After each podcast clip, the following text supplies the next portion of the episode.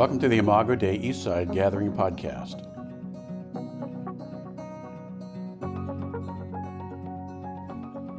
Hey, Imago Dei. It is so good to be with you on this Sunday in June. And we want to also wish you a happy Father's Day. Uh, for all of you who are tuning in online today, happy Father's Day. Uh, I just wanted to take a minute and recognize there are a number of you men that I see, that I recognize, that have worked really hard to be intentional, to leave a legacy of love and faith, uh, to instill Christ into your kids. And while you know you aren't perfect and you know you don't always get it right, that you lead by grace and love and forgiveness. And I just want to encourage you to keep walking by faith. That is the series that we're in, and that today we would just take a minute where we can appreciate you dads out there. So enjoy your tools and your ties or whatever else that you get today, and uh, kick back and enjoy a day with your families.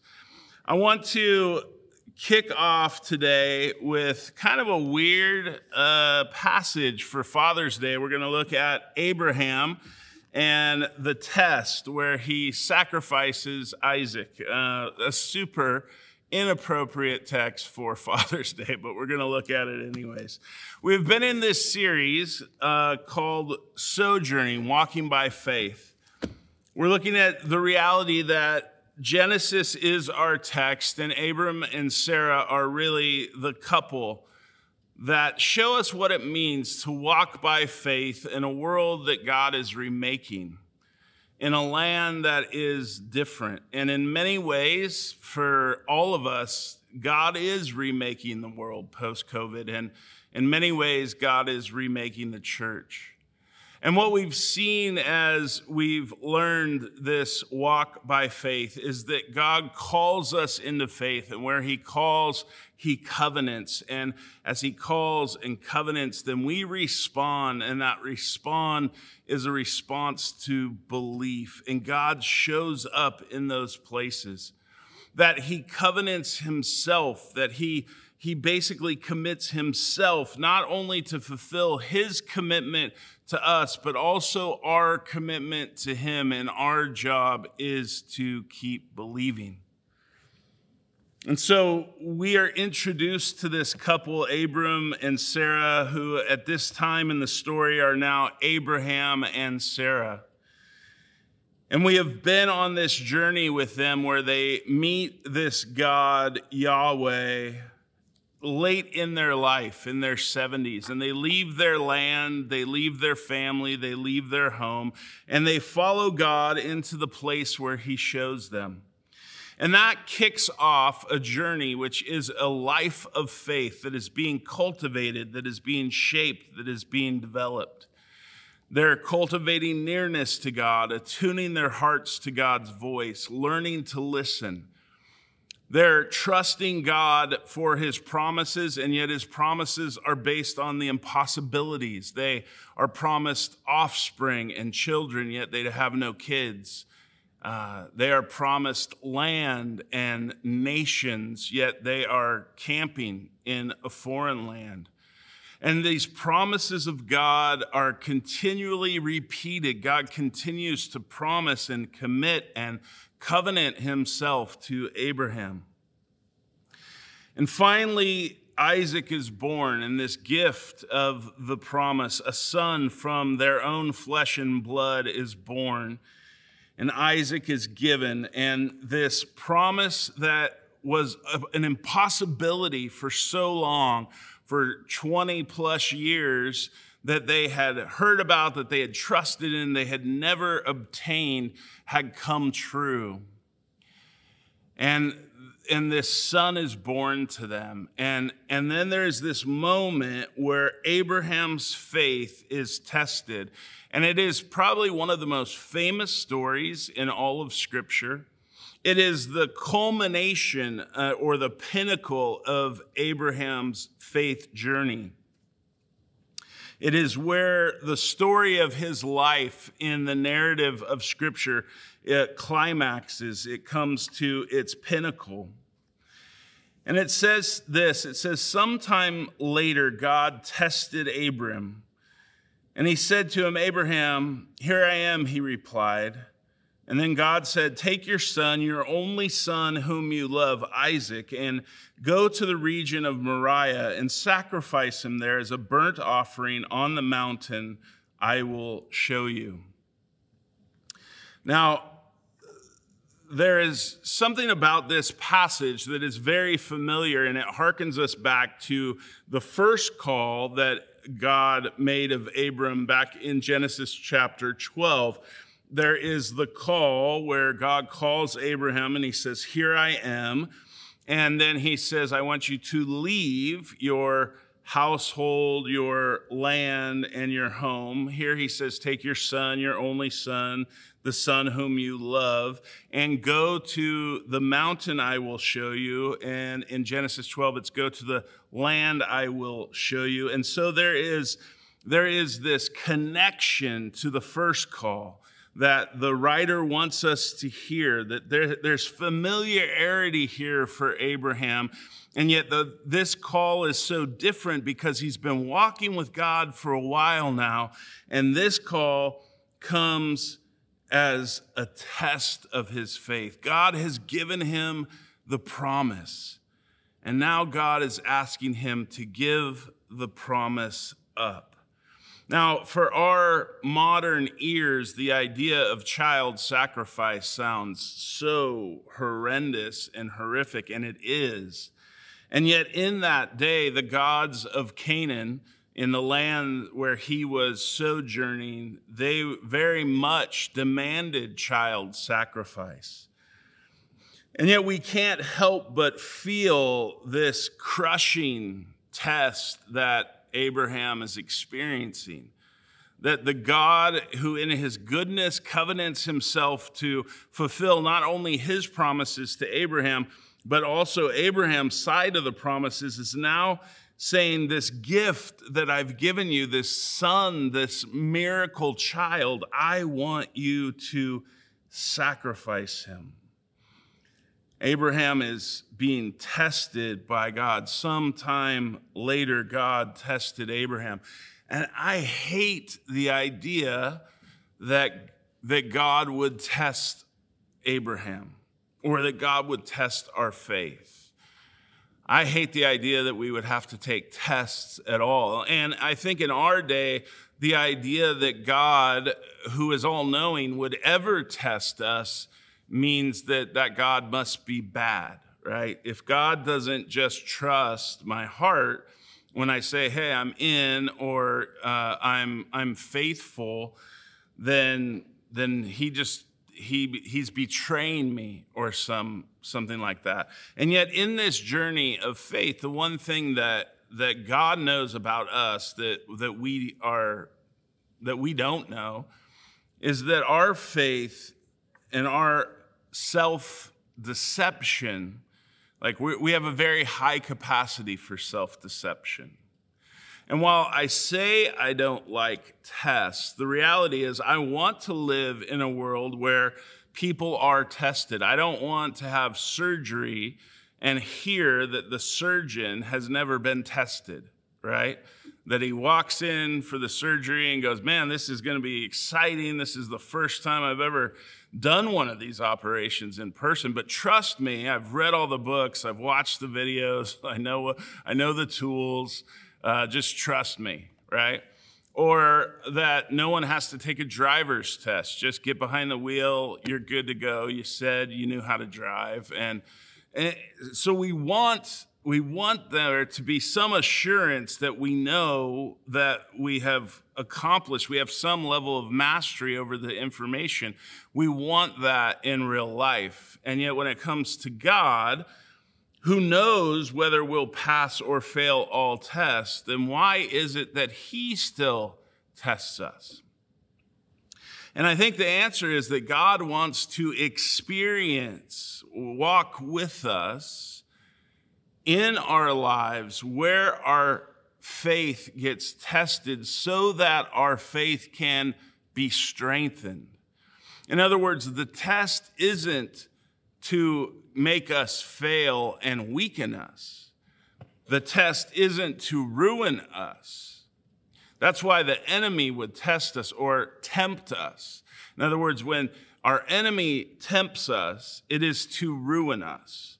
When God tests us, it is to strengthen us. Let me say that again. When our enemy tempts us, it is to ruin us. When we give in to that temptation, we experience failure and it destroys us. But when God tests us, the test strengthens our faith. And so the motivation of God is that He loves us as a father loves his children and wants our faith not only to be strengthened, but it wants our faith to withstand a journey a journey where there is lots of conflict, where the conditions are hostile, where we will suffer in this life. And we need a faith that is strong enough to get to the end. And yet, despite all that, when I look at this test, I can tell you flat out that I would fail it in a minute, that I would tell God no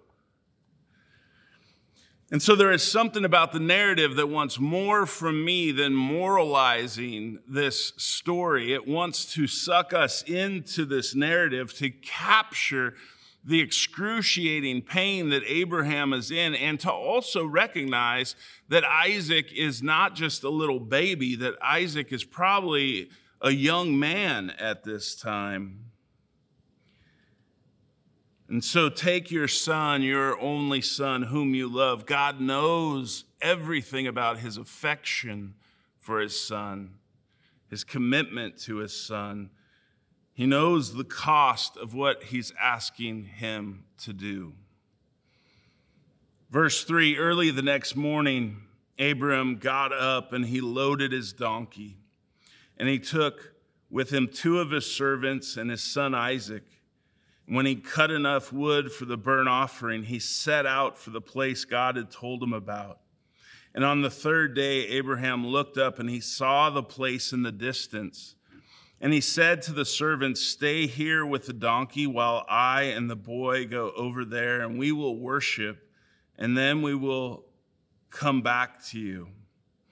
And we, we have this picture of preparation that takes place. And you can imagine what's going through Abraham's mind. He's in on what's happening. The servants don't know, and Isaac doesn't know. There is the preparation of the loading, the packing, the preparation of wood, similar to the first leaving in chapter 12 when he's preparing to leave uh, Ur and go to the land that God will show him. Now he's preparing to leave again. And there's three days journey where he's contemplating and he's thinking and he's wondering how in the world can God's promises on one hand that I will that I will become a great nation and through my offspring all the nations of the world will be blessed and that I will inherit this land and we will become a great nation and yet, this, this request, this action that I have to sacrifice, how can these things exist, God? And he's mulling this over in his mind as he walks and he prepares. And then he finally gets to the place and he looks up and he sees, and this is the mountain, and he knows that they're finally there. And so he takes in verse six the wood for the burnt offering and he places it on his son Isaac. And he himself carries the fire and the knife, and the two of them begin to go on together. And Isaac speaks up and says, Father. And you can almost hear the silence between them as they walk up this mountain. Father, yes, my son, Abraham replied. The fire and the wood are here, but where is the lamb for the burnt offering? Isaac is young, but he's not that young, and he's putting together that something doesn't make sense here. And Abraham is walking, he doesn't have the heart to tell him. He himself is confused. He doesn't know exactly what's he's being asked to do. He has the instruction, but he doesn't know the meaning and he doesn't know the purpose. And he tells him, God himself will provide the lamb for the burnt offering, my son. And the two of them went on together. There is this intimate dialogue between Abraham and Isaac in this moment. It's a moment where the son is full of anticipation and expectation, and the father is full of fear and questioning, and yet he can't express that. And so, what he expresses is the only thing that he can come up with which is the only thing that his faith can cling to, is that somehow, in the midst of all of this, God will somehow provide for us. God will somehow provide for us. Again, I don't think this story is for us to moralize or to directly apply to our lives, but I do know that there are these moments where God invites us into this wandering place where we are walking by faith, but we don't necessarily understand, right? We're being asked to give up something. We're being asked to let go of something. We're being asked to sacrifice something. We may be doing that. Uh, intentionally. In other words, we believe God has told us to let go of this habit or leave this job or whatever it is. Or maybe we've just lost something from health to money to whatever. And yet we're walking by faith. We're trying to trust God with it in the midst of it, but there seems to be only silence, only the journey, only questions. That's part of our faith journey. That's part of our test. And what do we do on that long journey, on that uphill climb, where we have the promises of God, and yet we also find ourselves in that barren space of sacrifice, where God hasn't shown up and we don't understand? and we have way more questions than we have answers. And we're being asked to trust and to keep walking. What do we do there? What do we trust there? And for Abraham, he went back to God, that God himself somehow, some way, is going to provide a lamb and the two of them went on together. Verse 9 When they reached the place that God had told them about, Abram built an altar there, and he arranged the wood on it, and he bound his son Isaac, and he laid him on the altar on top of the wood. And at this point, you don't know if you're more blown away by Abraham's faith and his ability to do this or Isaac's faith because if he's 12 or 13, he can push this old 100 year old man over.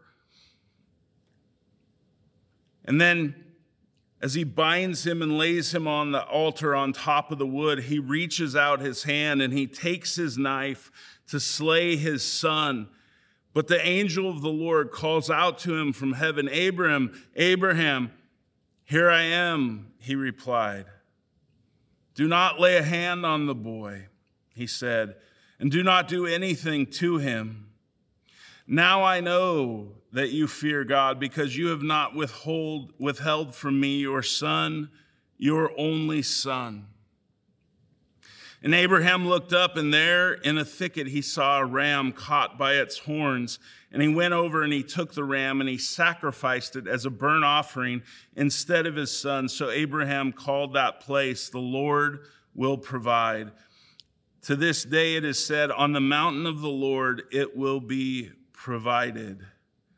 And the angel of the Lord called from Abraham from heaven a second time, and he said, I swear by myself, declares the Lord, that because you have done this and not withheld your son, your only son, I will surely bless you and make your descendants as numerous as the stars in the sky and the sand on the seashore. And your descendants will take possession of the cities of their enemies.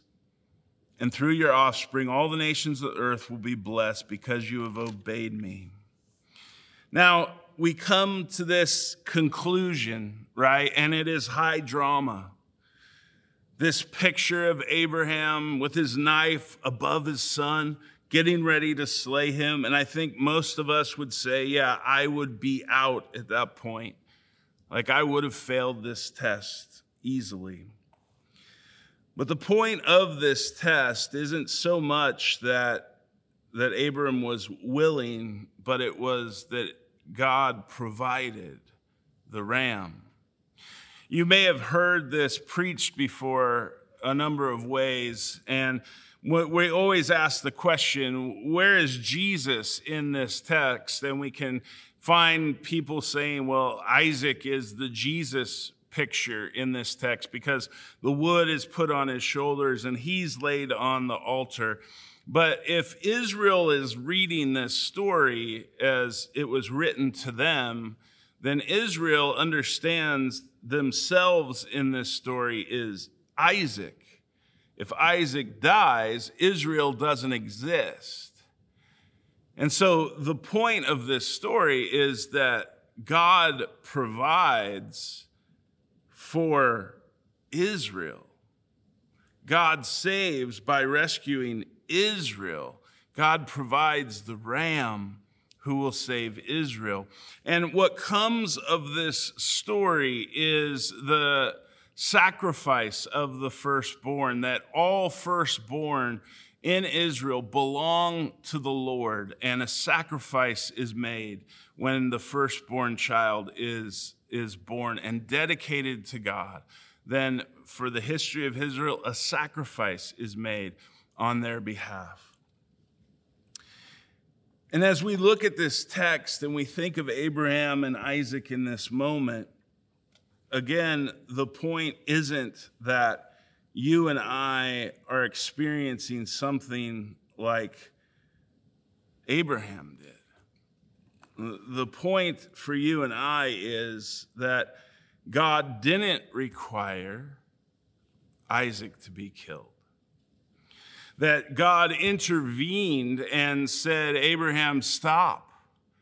I know that you love me. I know that you believe in me. I will not require that. I will provide the ram. The point is that the God that we have will always provide for us.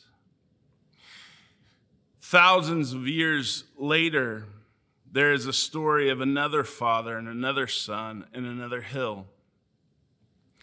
Only this time, as the son is being sacrificed, the father doesn't withhold his hand.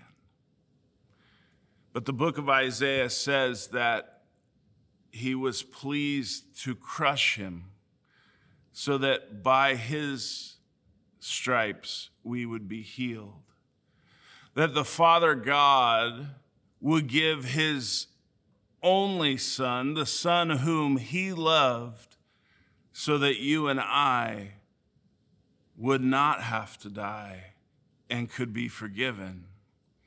There is a greater Abraham, and that is our Father in heaven. And there is a greater Isaac, and that is our Savior Jesus, who when he was bound onto a cross, nailed to it, God did not spare him, but sacrificed him so that we could be forgiven, so that we could be set free. God provided the sacrifice so that you and I could be set free. Romans chapter 8 the Apostle Paul says this What shall we say in response to these things? If God is for us, who can be against us? He who did not spare his own son, but gave him up for us all, how will he not also, along with him, Jesus, graciously give us all things? You see what's happening here?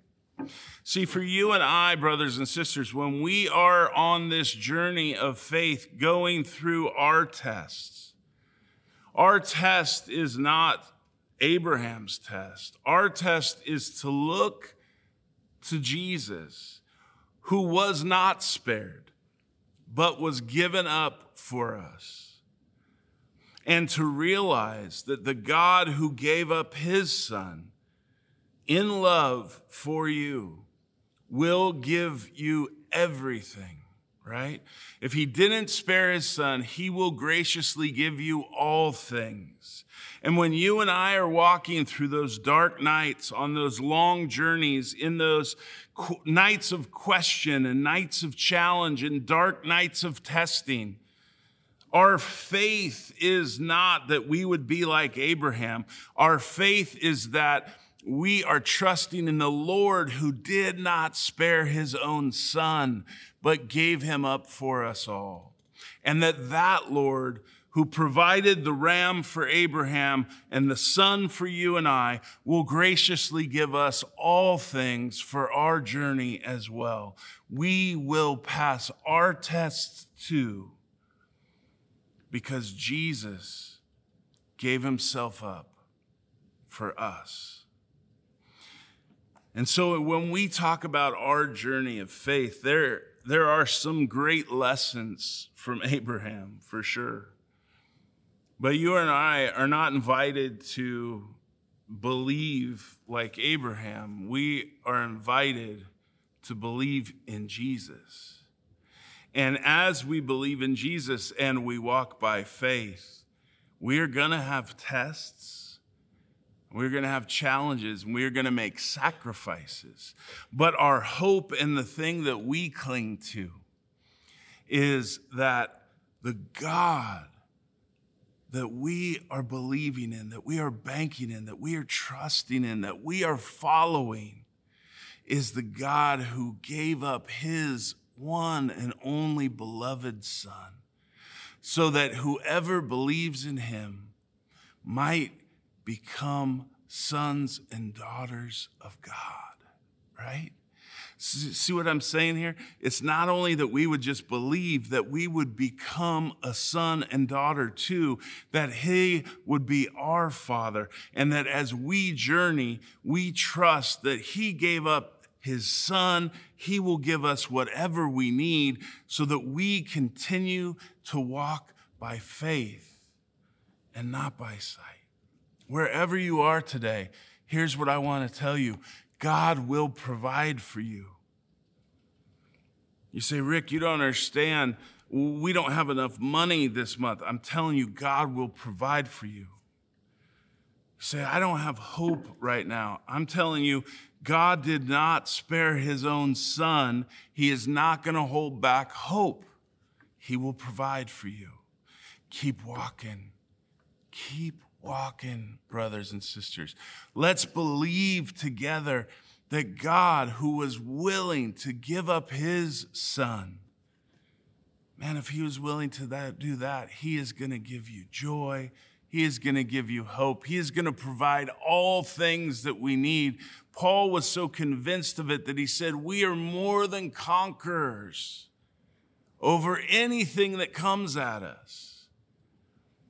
We walk by faith and not by sight, but we walk confident, even in that dark night, believing that the one who did not spare his own son will give us graciously all things, all things, right? And so today, brothers and sisters, as we wrap up this part of Genesis, sojourning, walking by faith, I want to encourage you. Wherever you are today, the invitation from God to us today is to believe, to believe, no matter what your trial or what your test, that the God who has provided Jesus will continue to provide for you in this moment so that you will pass the test and he will graciously give you everything you need for this moment. Amen.